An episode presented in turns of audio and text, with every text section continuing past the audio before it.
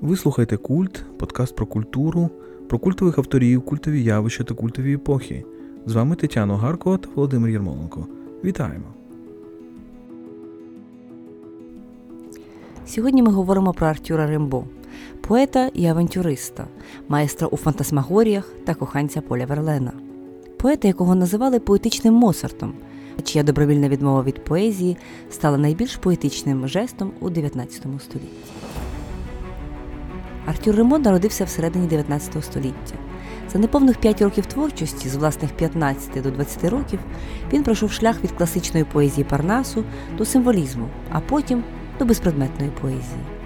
Він є автором поетичних збірок Одне літо в пеклі та Осяяння, а також відомих поезій Голосівки та П'яний корабель. Рембо залишив літературу, коли йому було 20, і відповідь на запитання, чому у нас немає і досі. Нагадуємо, що ви можете нас підтримати на Патреоні patreon.com kultpodcast, все латинкою. Ваша підтримка допоможе нам записувати нові випуски та розвиватися. Її розмір визначаєте ви самі. patreon.com kultpodcast. Отже, поїхали.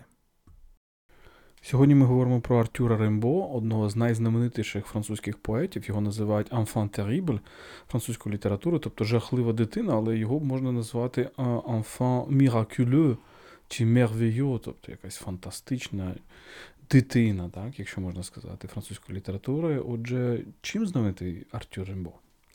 Так, Володю, дійсно, коли називають Артюра Рембо дитиною, то тут треба відразу дати масштаб для наших слухачів. Артюр Рембо прожив 37 років, і з них все епізод, який ми називаємо літературою, епізод, який ми називаємо поезією, він триває всього-навсього 4,5 роки.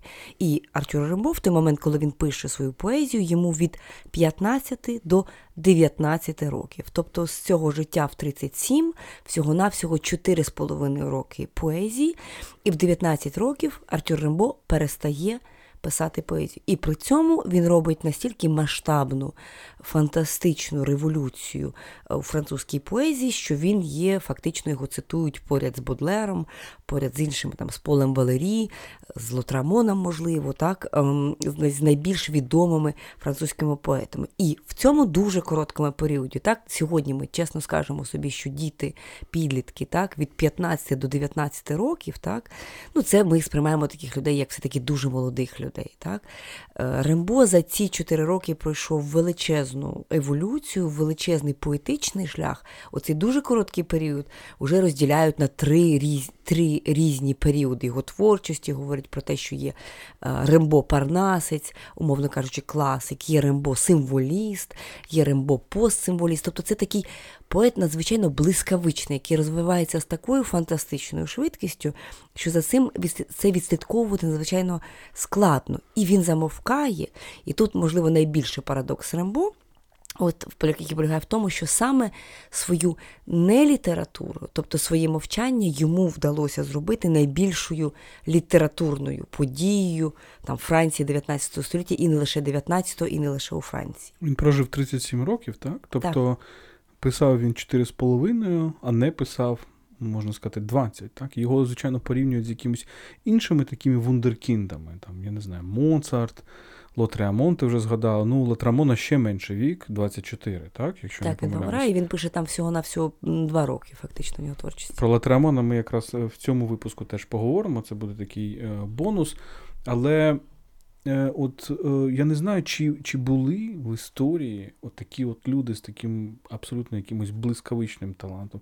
Його порівнюють інколи з Ніччем, ми можемо так про це теж поговорити, але Нічче прожив значно, значно більше. так? Тут на не стільки про життя, тривалість життя може бути невеликою. Тут саме от саме про короткий період творчості і про те, що він зупиняється ну, фактично на піку та, своїх поетичних можливостей. В 19 років він доходить певною мірою до межі літератури, до межі всього сказаного. Він залишає поезію абсолютно добровільно, він залишає поезію е, з власної волі.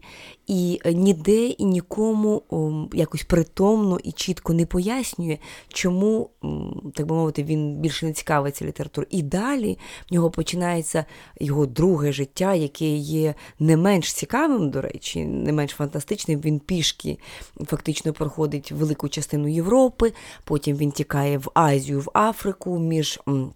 Араром і Аденом проходить фактично велика кількість його життя. Це екзотичне життя, це життя, де він займається торгівлею, це життя, де він займається контрабандою, до речі, наскільки там нам відомі, ем, там біографам відомі певні там інформація з того його життя, тобто дуже різними речами. І він е, прагне е, здобути там багатство. Він пише листи. До речі, ці листи зберіглися, листи до своїх рідних, до своєї матері, до сестри. І він мріє стати багатим багатим, мріє стати якоюсь такою надлюдиною і так далі. Це авантюрист. Тобто Рембо другого періоду це авантюрист, якому вже не цікава література. Його не цікавить, що, до речі, от, якщо ми говоримо про його доробок, так, про взагалі тексти Рембо, ми розуміємо, що це є тексти, які фактично на межі неіснування. Ось якщо скласти докупи все те, що він написав, це буде дуже маленька книжечка, десь форматом з носову хустинку, дуже тонка насправді.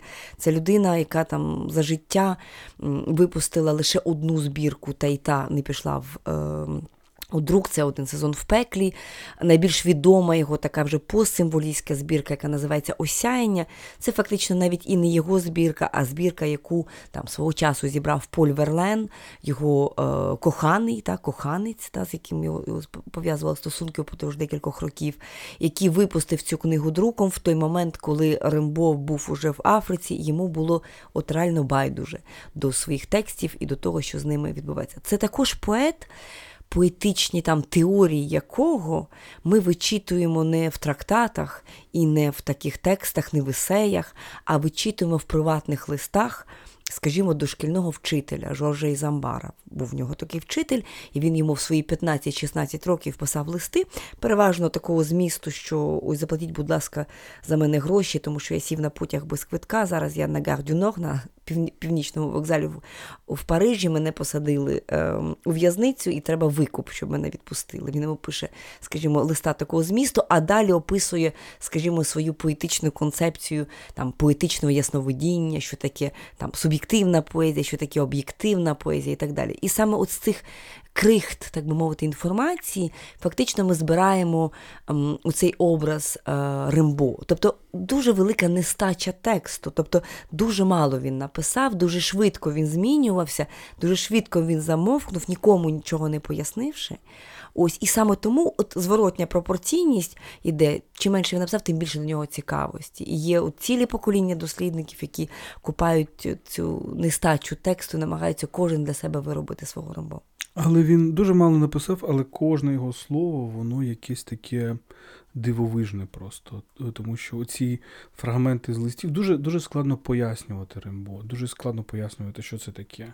Тобто ти можеш, наприклад, пояснити там Канта, ти можеш пояснити дуже багатьох письменників, ти можеш переказати певну канву, ти можеш аналізувати. З Римбо це майже неможливо. Тобто ти або читаєш, і і це настільки насичені тексти, ці листи, і ти розумієш, що е, там заховано багато вже і Ніцше, і якихось таких афористів, е, і там, я не знаю, можливо, Чорана. Тобто це дуже гострий язик, це, це така комбінація е, думок і слів, яка, ну, яка просто. Неможливо її переказати. Можливо, ти е, можеш нам щось зацитувати з цих листів зараз чи пізніше, але про це, мабуть, треба пам'ятати. Ти говориш про цього Рембо юнака, так? І ти говориш про його матір. Дуже цікаво, що він походить з сім'ї з такою якоюсь дуже тоталітарною матір'ю, яка яка водила цих дітей шеренгою. Так? Це це провінція, це Е, північ Франції, так, я так розумію, на межі з Бельгією. Да, це Арденни, так, Арденни, так. І якраз авантюрист Рембо, він якраз і в молодості теж він такий. Тобто він постійно тікає з дому. так, його да, потім Це такий задушливий е, світ Другої імперії, це маленьке містечко Шарлевіль, можна уявити собі якесь провінційне місто українське, от уявіть собі, невелике місто, з якого школяри, до речі, пішки ходять в сусідню Бельгію. Е, чому вони ходять пішки? Тому що там можна читати або купити, придбати літературу, яка є під цензурою в тодішній Франції. Ось це світ, в якому нічого не відбувається. І він там в своїх текстах біографічних ми дуже швидко знаходимо, що там такі висловлювання, що моє рідне місто є найбільш ідіотським з усіх е, мовити, провінційних міст е, Франції.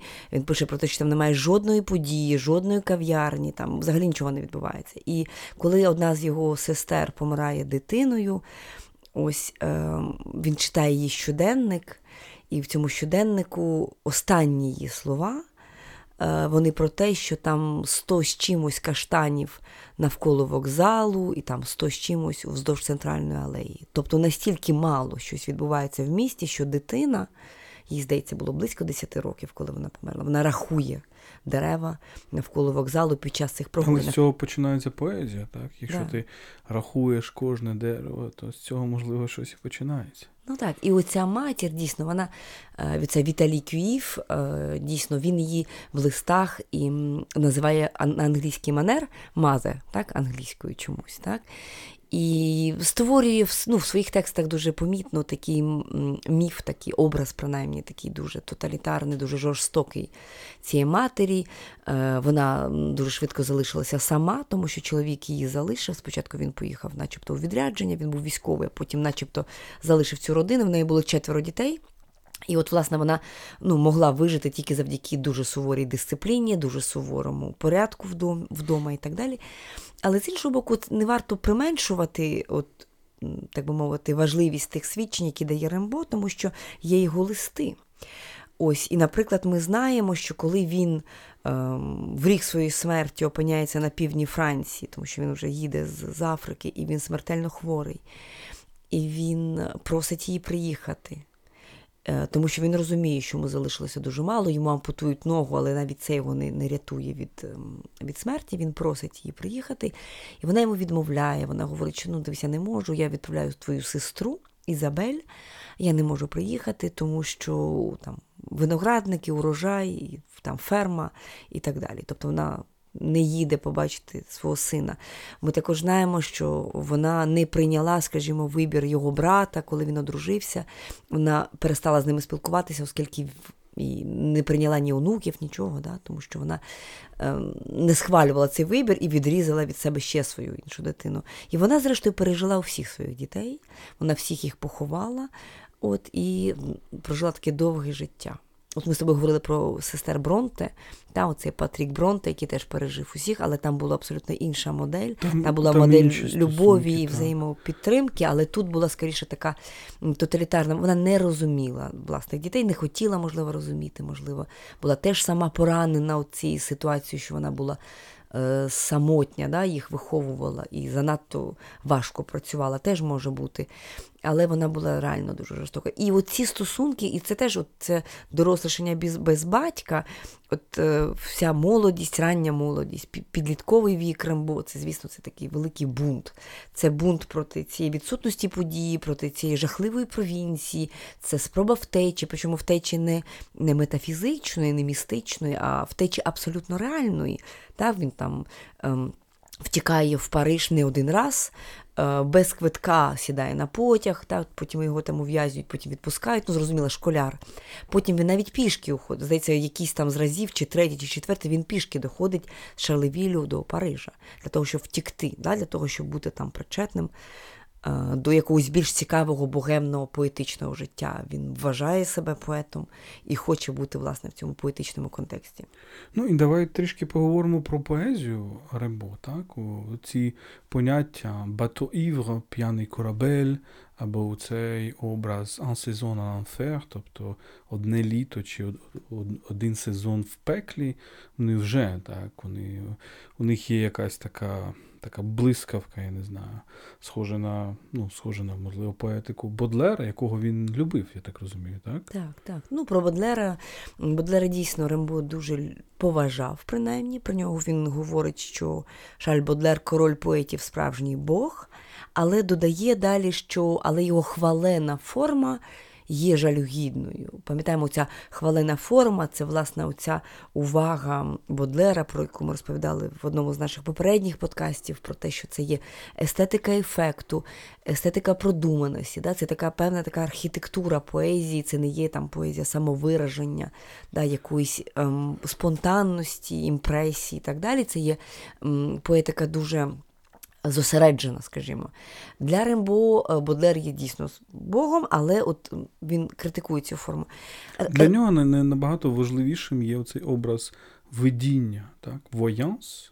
Так, я правильно розумію, так? Тобто це, можна сказати, набагато більше, більш містичний поет, ніж Бодлер. Бодлер все ж таки, ну, у Бодлера теж є дуже сильний містичний елемент, метафізичний елемент, але все ж таки цей момент архітектурний для нього дуже важливий. Так? Для Рембо, я так розумію, набагато важливішим це те, що потім Верлен назве в цій назві збірці ілюмінаціон, тобто озаріння, осяяння, але ми можемо місточок провести до цього руху 18 століття ілюмінатів. Так? Оце дуже важливий, в принципі, містичний рух.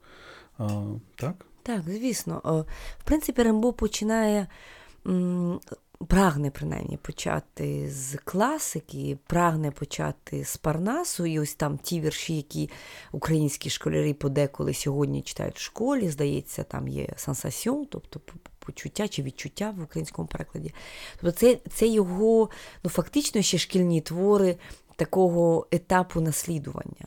Їх буквально декілька штук. До речі, він одні з перших віршів пише латиною. Ось, Але дуже швидко, вже в 71-му році, там у віці 15 років, він формулює, знову ж таки, в листі, як я вже говорила, до свого шкільного вчителя, вчителя риторики Жоржа Ізамбара, оцю концепцію поетичного ясновидіння. Так? Що таке поетичне ясновидіння? Зрозуміло, що. Він себе позиціонує як поет-ясновидець і виносить такі певні е, судження про всю попередню поезію. Він говорить про те, що уся попередня поезія це є поезія суб'єктивна, так, це поезія імпресія, натомість він прагне об'єктивної поезії. Так? Що значить об'єктивна поезія? Це доволі важко пояснювати, тому що текст самого Рамбо є надзвичайно заплутаним, але там, наприклад, є от в цьому листі, де він прагне пояснити своєму вчителю, якого, до речі, він звинувачує в тому, що ви теж там завершите тим, що ви будете задоволеною людиною, яка нічого не хотіла, нічого не вдалося змінити. Так? Тобто він наїжджає певну міру на власного вчителя, при тому, що він його поважає. Е, але він, от ця концепція деперсоналізації, коли він там пише цю загадкову фразу, граматично неправильну е, «Je est un autre». «Je est un autre» – це от в українському перекладі мала би бути Я є інше або Я є іншим, але тут важливо пояснити, що я є є тут в третій особі. Тобто це є в французькій мові, тобто третя особа, я, тобто це як про себе, як про третю особу, як про нього, да, чи про неї. Тобто замість je suis un autre, він каже je est un je est un autre, це тобто, граматично неправильно. Тобто по-англійськи це... би звучало замість I am the other, another. Він каже I is the another. Так, the так. other. Ну і там дуже дуже багато різних пояснень. Він говорить, що ось поет робить себе ясновидцем через довгий, безмежний і осмислений розлад усіх чуттів. Так? Розлад усіх чуттів це теж одне з таких кредо. Е, Рембо, так, розлад, тобто там бачення, слуху, відчуття і так далі. Всі форми любові, страждання, божевілля він сам шукає, він вичерпує у собі всі отрути, щоб зберегти лише квінтесенції. Ось заплутаний текст, в якому ми розуміємо, що об'єктивність, об'єктивна поезія це такий результат самоподолання, подолання якоїсь суб'єктивності, як власної обмеженості. Ось І е, ясновидець це той, хто бачить якісь інші світи, да, якісь інші фантасмагорії в пізніших текстах. Далі Рембо скаже, я маестро у фантасмагоріях, я маю всі таланти. Та, слухайте, така нішанська така інтонація в нього з'являється. Ну і мені здається, цей отх у Рембо, звичайно, до до, цього поняття інший будуть е, дуже уважно дивитися вже в 20 столітті, у 60-х роках, але цей інший не той, це не просто інший, як інша людина чи інший досвід, це якийсь інший з великої літери, можливо. Так, да? Тобто це... це думка про те, що е, поет стає, ну, він він абсолютно вибухають його межі, індивідуальні, суб'єктивні межі, його авторство. Так? Він скоріше стає такою мішенню для якихось пострілів з інших світів, можна сказати.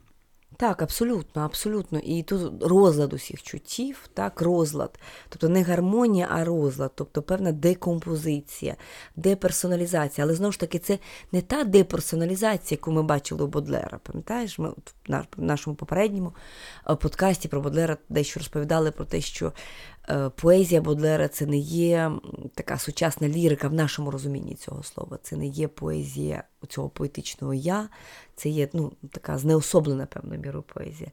Але у Рембо це теж е, процес деперсоналізації, знеособлення, але заради чогось вищого. Да? Тобто він бачить себе як оцей ясновидець, який бачить такі образи, вони дуже часто є дивними, непевними, розмитими. Так, І не випадково, от, власне, ця ідея ясновидіння, воно його дуже швидко приводить в той період, як називають критики, які умовно називають символістським. Хоча символізму у Франції ми говоримо тут про початок 70-х років, 19 століття ще немає у Франції. У Франції символізм, там маніфест символізму і тому подібне, це 80-ті, це 86-ті і далі. Тобто це такий символізм до символізму, е, і от е, велика кількість поезії написана от, власне, з цими великими символами, які є, які потім.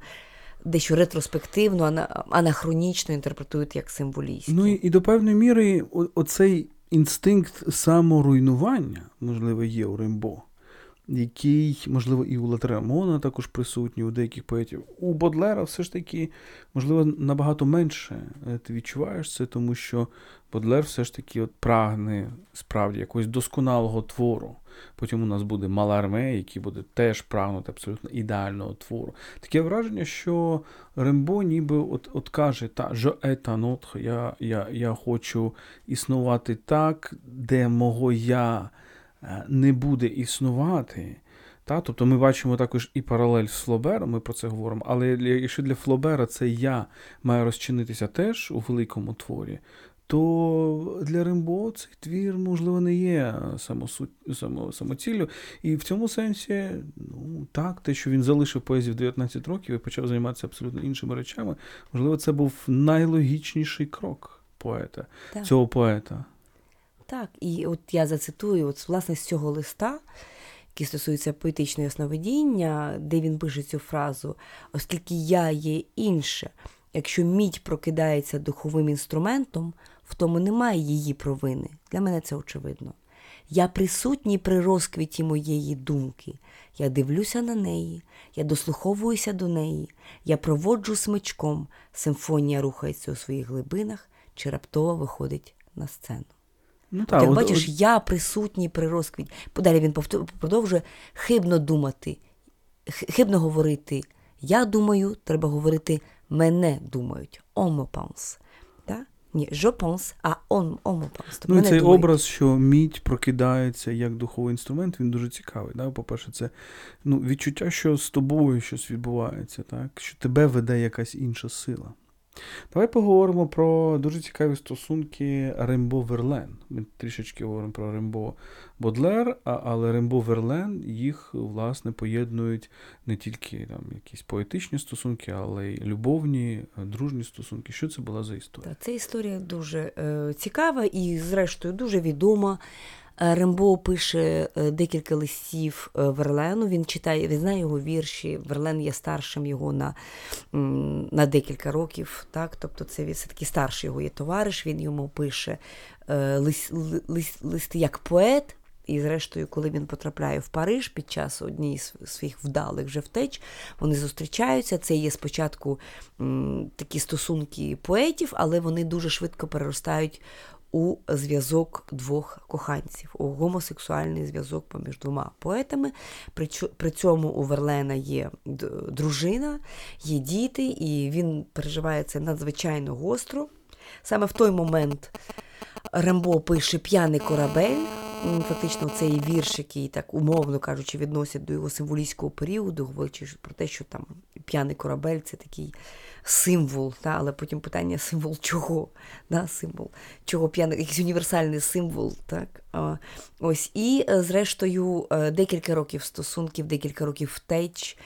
Е, Є дуже хороший фільм, який ми з тобою дуже давно дивилися. Сонячне затемнення, здається, називається з Ді Капріо. От, власне, який грає Артюра Рембо. Це власне історія оцих стосунків, так, які завершуються теж драматично, тому що Верлен ревнує Рембо. Вони разом подорожують, до речі, в, і в Бельгію, здається, і в, Лондон. Ем, перебиваються тим, що викладають е, французьку мову. Ось там е, пишуть поезію, саме там Верлен отримав власне ті тексти, які потім він видає як збірку Рембо Осяяння. Ось і але потім от відбувається ця трагедія. Власне, відбувається ця ситуація, коли Верлен е, в сцені таких ревнощів він стріляє в Рембо, але він його не вбиває, він просто його поранив. Після цього, звісно, він опиняється де у в'язниці.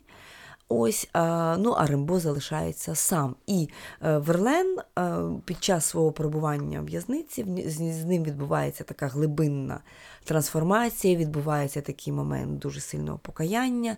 Він не лише приймає рішення повернутися до своєї родини, до своїх дітей, але також він навертається на католицизм. І от Верлен після періоду от, з Рембо він стає католицьким поетом. І от, власне, всі ці інтерпретатори Рембо, а їх було немало, численні покоління, які прагнули тлумачити Рембо як поета-містика, як поета глибоко релігійного, е, католицького, таких було немало. І це, власне, той міф, який, зокрема, запускає на початку його сестра Ізабель. Е, Ось і її її чоловік е, Берішон. Ось вони, власне, і, і, і, і- звертали увагу на той факт, що от навіть попри оці е, ну, такі стосунки, які абсолютно не схвалює церква, саме от Рембо був парадоксально, але тією людиною, яка привела Верлена до Бога. Ну, хоч і парадоксально, да, через власне цю, трагедію. Але ось, власне, от той вірш, який він пише, е, власне, от цей момент знайомства з Верленом, п'яний корабель, це ну, фактично один з найбільш його цитованих. Давай його послухаємо. Да. Значить, я буквально декілька рядків зачитаю французькою мовою. Чому?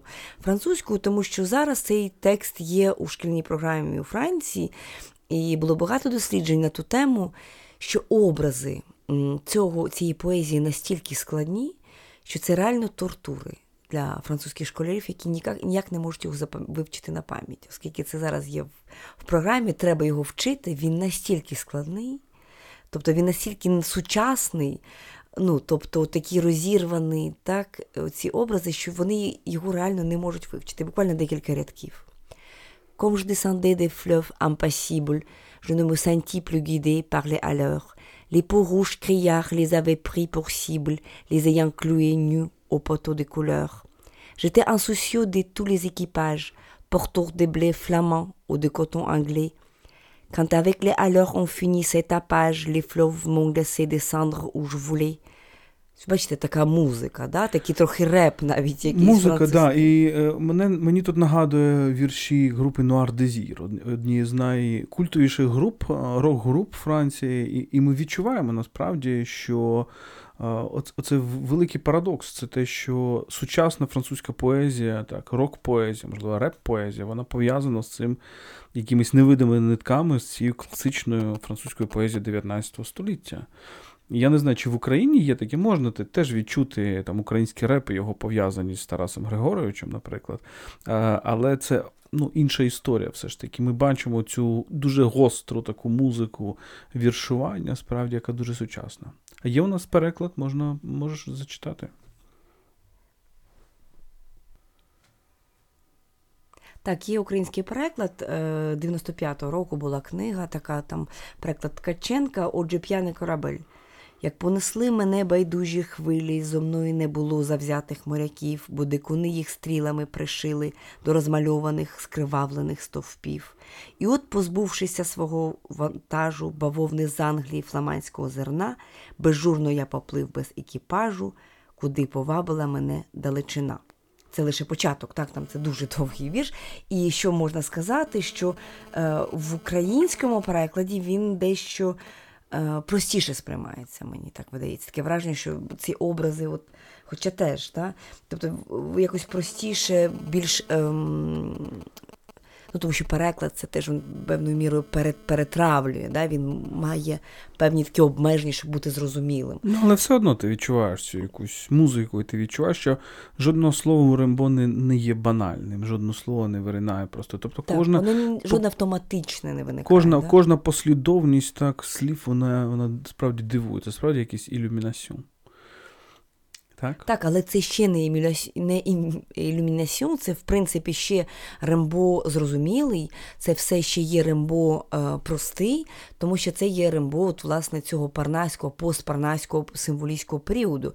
Це є селаботоніка, да? тобто це є чіткі рими, рими е, чіткі ритми, е, які задають да, певну оформленість. А те, що відбувається далі, от уже фактично 73-го року. І коли, от, наприклад, виходить, він готує принаймні до, до, до, до виходу цю збірку е, одне літо в пеклі або один сезон в пеклі, un saison en enfer в оригіналі.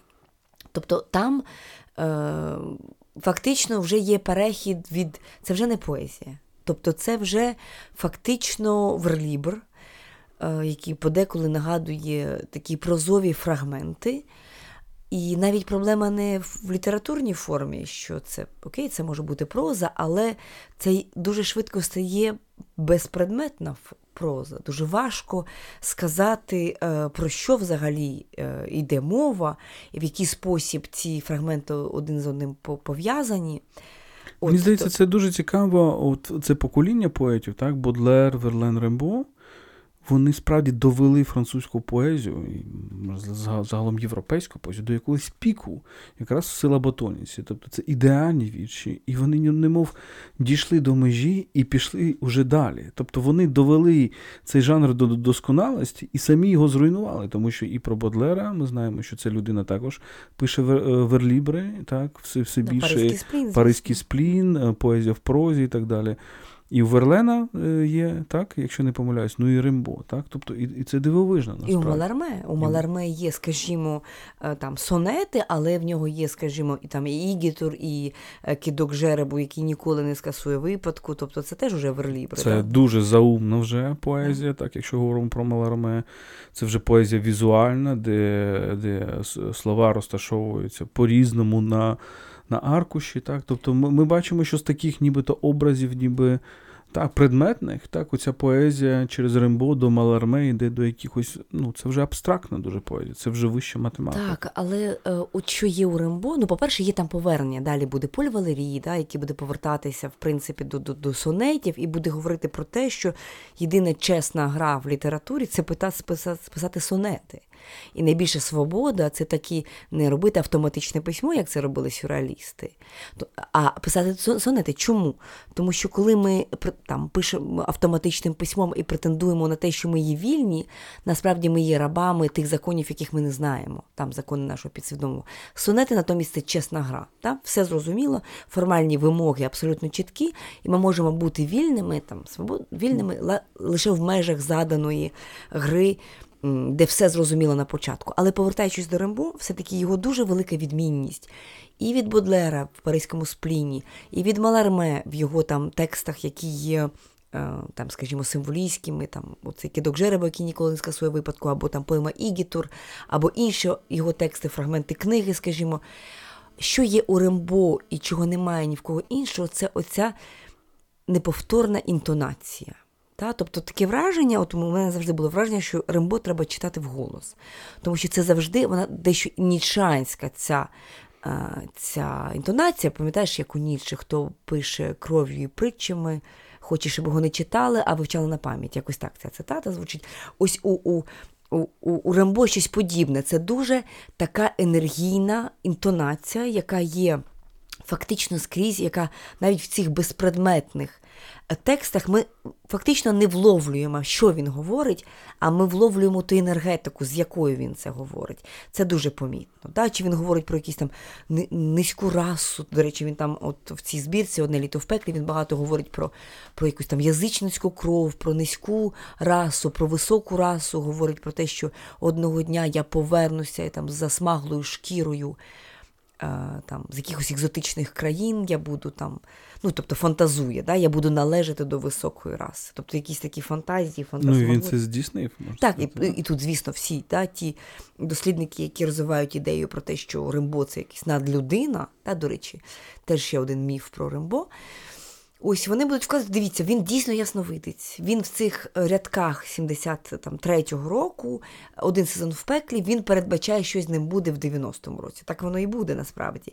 Тобто він дійсно мав цей, так би мовити, дар ясновидіння. Тут треба сказати, от такий маленький відступ зроблю, що є така фантастична книга французького ем, літературознавця, компаративіста, його звати Рене Ет- Якщо не помиляюся, це псевдонім. Ну, це не, не так важливо. В нього є такий великий двохтомник, який називається Міфи Рембо. Да? І от головна ідея цієї книги це фактично він перераховує усі можливі міфи, концепції Рембо, які існували з 19 до 20 століття. Там і Рембо католик, і Рембо надлюдина, і Рембо революціонер, та, тому що він приїжджає, до речі, в Париж під час Паризької комуни, тобто цей міф про те, що Рембо на барикадах теж був дуже потужним.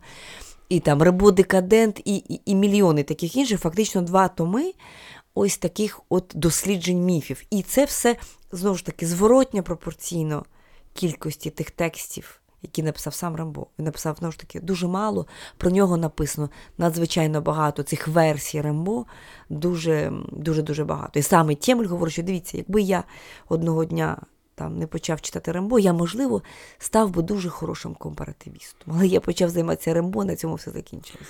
Що відбулося далі? Тобто, що відбулося після того, як Рембо перестав писати? Отже, йому 19 років, так? І як він проживе ці останні майже 20 років свого життя?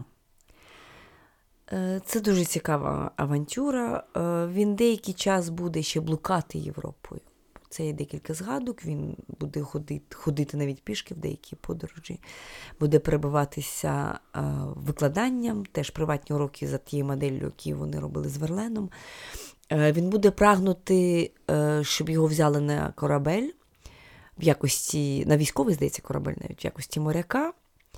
І згодом він знайде власне цей спосіб втекти вже в Азію, і потім буде курсувати поміж Азією і Африкою от решту свого життя. Там у нього буде головне це буде бізнес, головне це буде золото. Так? Головне, це буде е, оце багатство, якого він буде прагнути.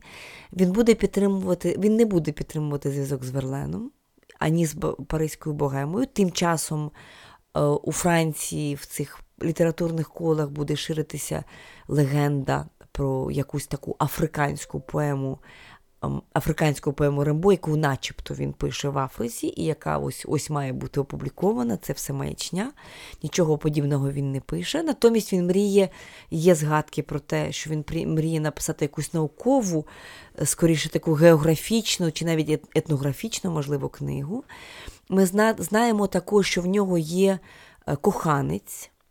е, Теж е, під час його там мандрів, але також знаємо про те, що він мріє одружитися все-таки з жінкою, тому що він мріє про спадкоємця, він мріє про дітей, він мріє про сина.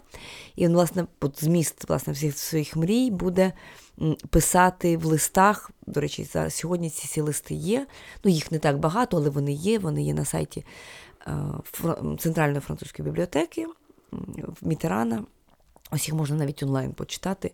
Ось і там він багато пише своїй сестрі Ізабель, і він пише своїй матері і отримує від них. Ну, від них він переважно отримує звіти про те, там скільки зібрали винограду, скільки там таких от речей, тобто такі ділові ділове дуже, листування. дуже поетич, поетичне Поетичне листування. Так? листування, Ми бачимо вже одразу, от в цих кількох хвилинах, ми бачимо ще кілька міфів, можна сказати, про Рембо.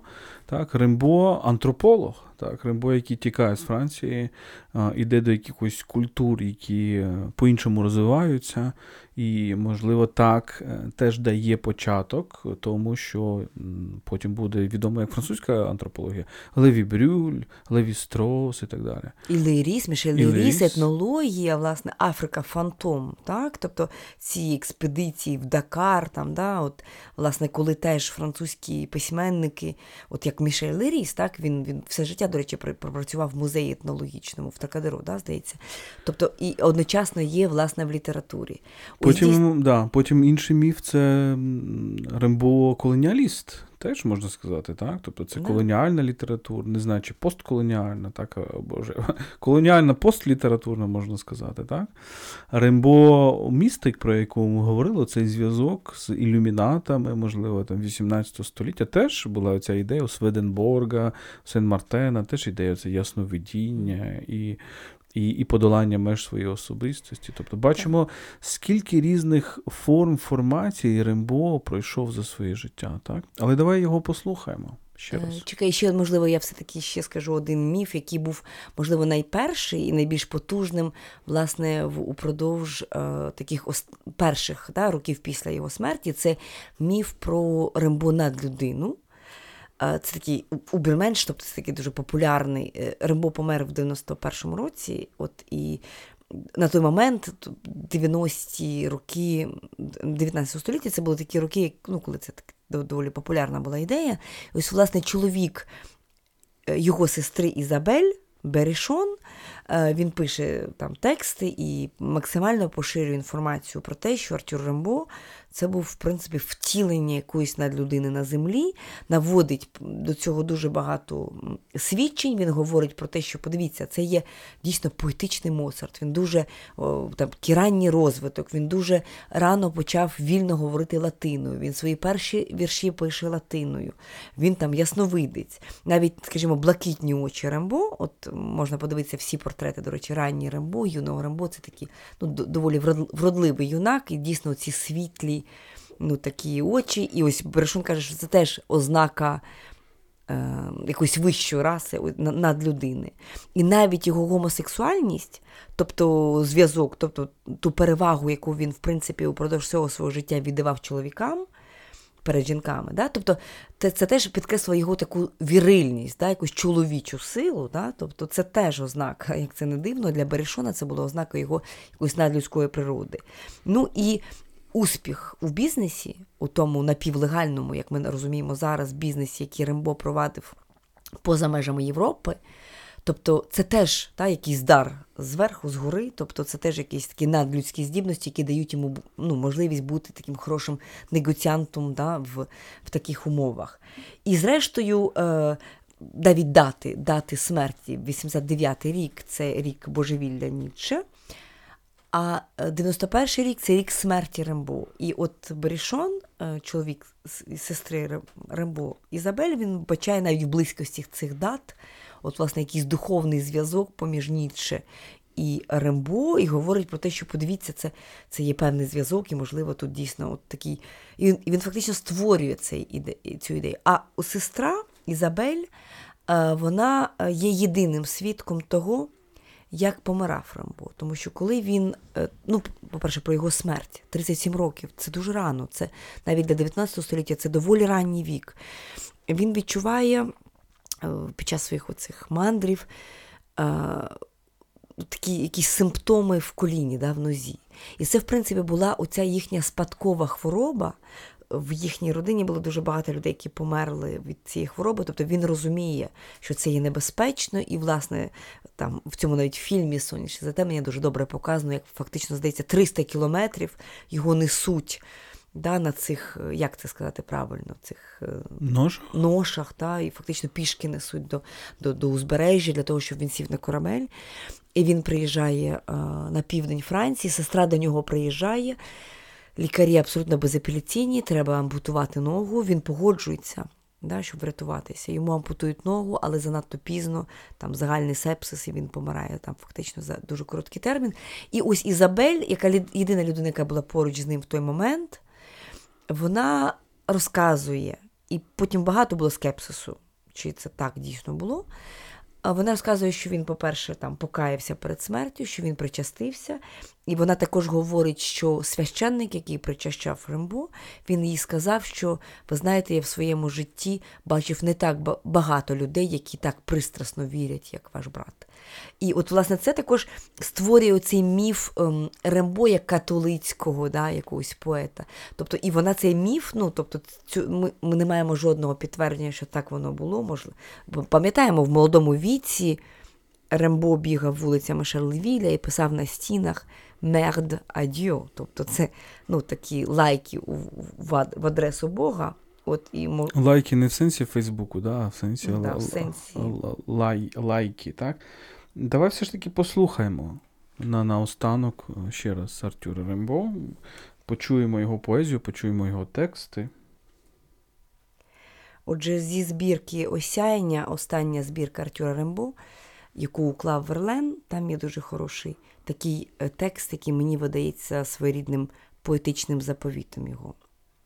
Я святий, я молюсь на терасі, наче мирна тварина, що пасеться, ген аж до Палестинського моря. Я вчений у темному кріслі, гілля і дощ стукають у вікно бібліотеки. Я пішохід на великій дорозі у карликовому лісі. Гомін шлюзів притлумлює мої кроки. Довго вдивляюсь у меланхолійне прання золотого заходу сонця.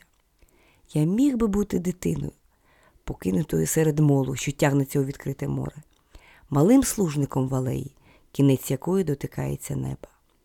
Стежки круті, пагорби вкриваються дроком, повітря нерухоме, як далеко птахи і джерела. Ще далі може бути тільки кінець світу. Так, ну це підтверджує те, що, про що ми говорили. Тут кожне слово, воно, воно немов осяяння, воно розкриває е, вікна, розкриває всі якби такі наші органи, можливо, так, чи крізь які може, можуть якісь речі поетичні, містичні в нас входити. Будемо завершувати. Говорили ми сьогодні про одного з найдивовижніших французьких поетів, про Артюра Рембо. Для тих із вас, хто нас підтримує на Патреоні, ми записали бонусні десь 10-15 хвилин про іншого видатного і юного поета 19 століття Лотреамона, іншого, так би мовити, terrible французької літератури. Отже, якщо ви хочете нас підтримувати і слухати бонусні хвилини, ви це можете зробити. На цьому все. Дуже дякуємо вам за увагу. Ви слухали Культ, подкаст про культуру. Не тікайте, не підписавшись на наш подкаст на Фейсбуку, SoundCloud чи Google Podcast. Ви також можете стати нашим патроном на patreon.com kultpodcast. Розмір щомісячного внеску визначайте ви самі. Наші патрони отримують бонусний контент, годинну розмову замість 45 хвилин і бонусні випуски. patreon.com. Тож, до зустрічі на культових темах.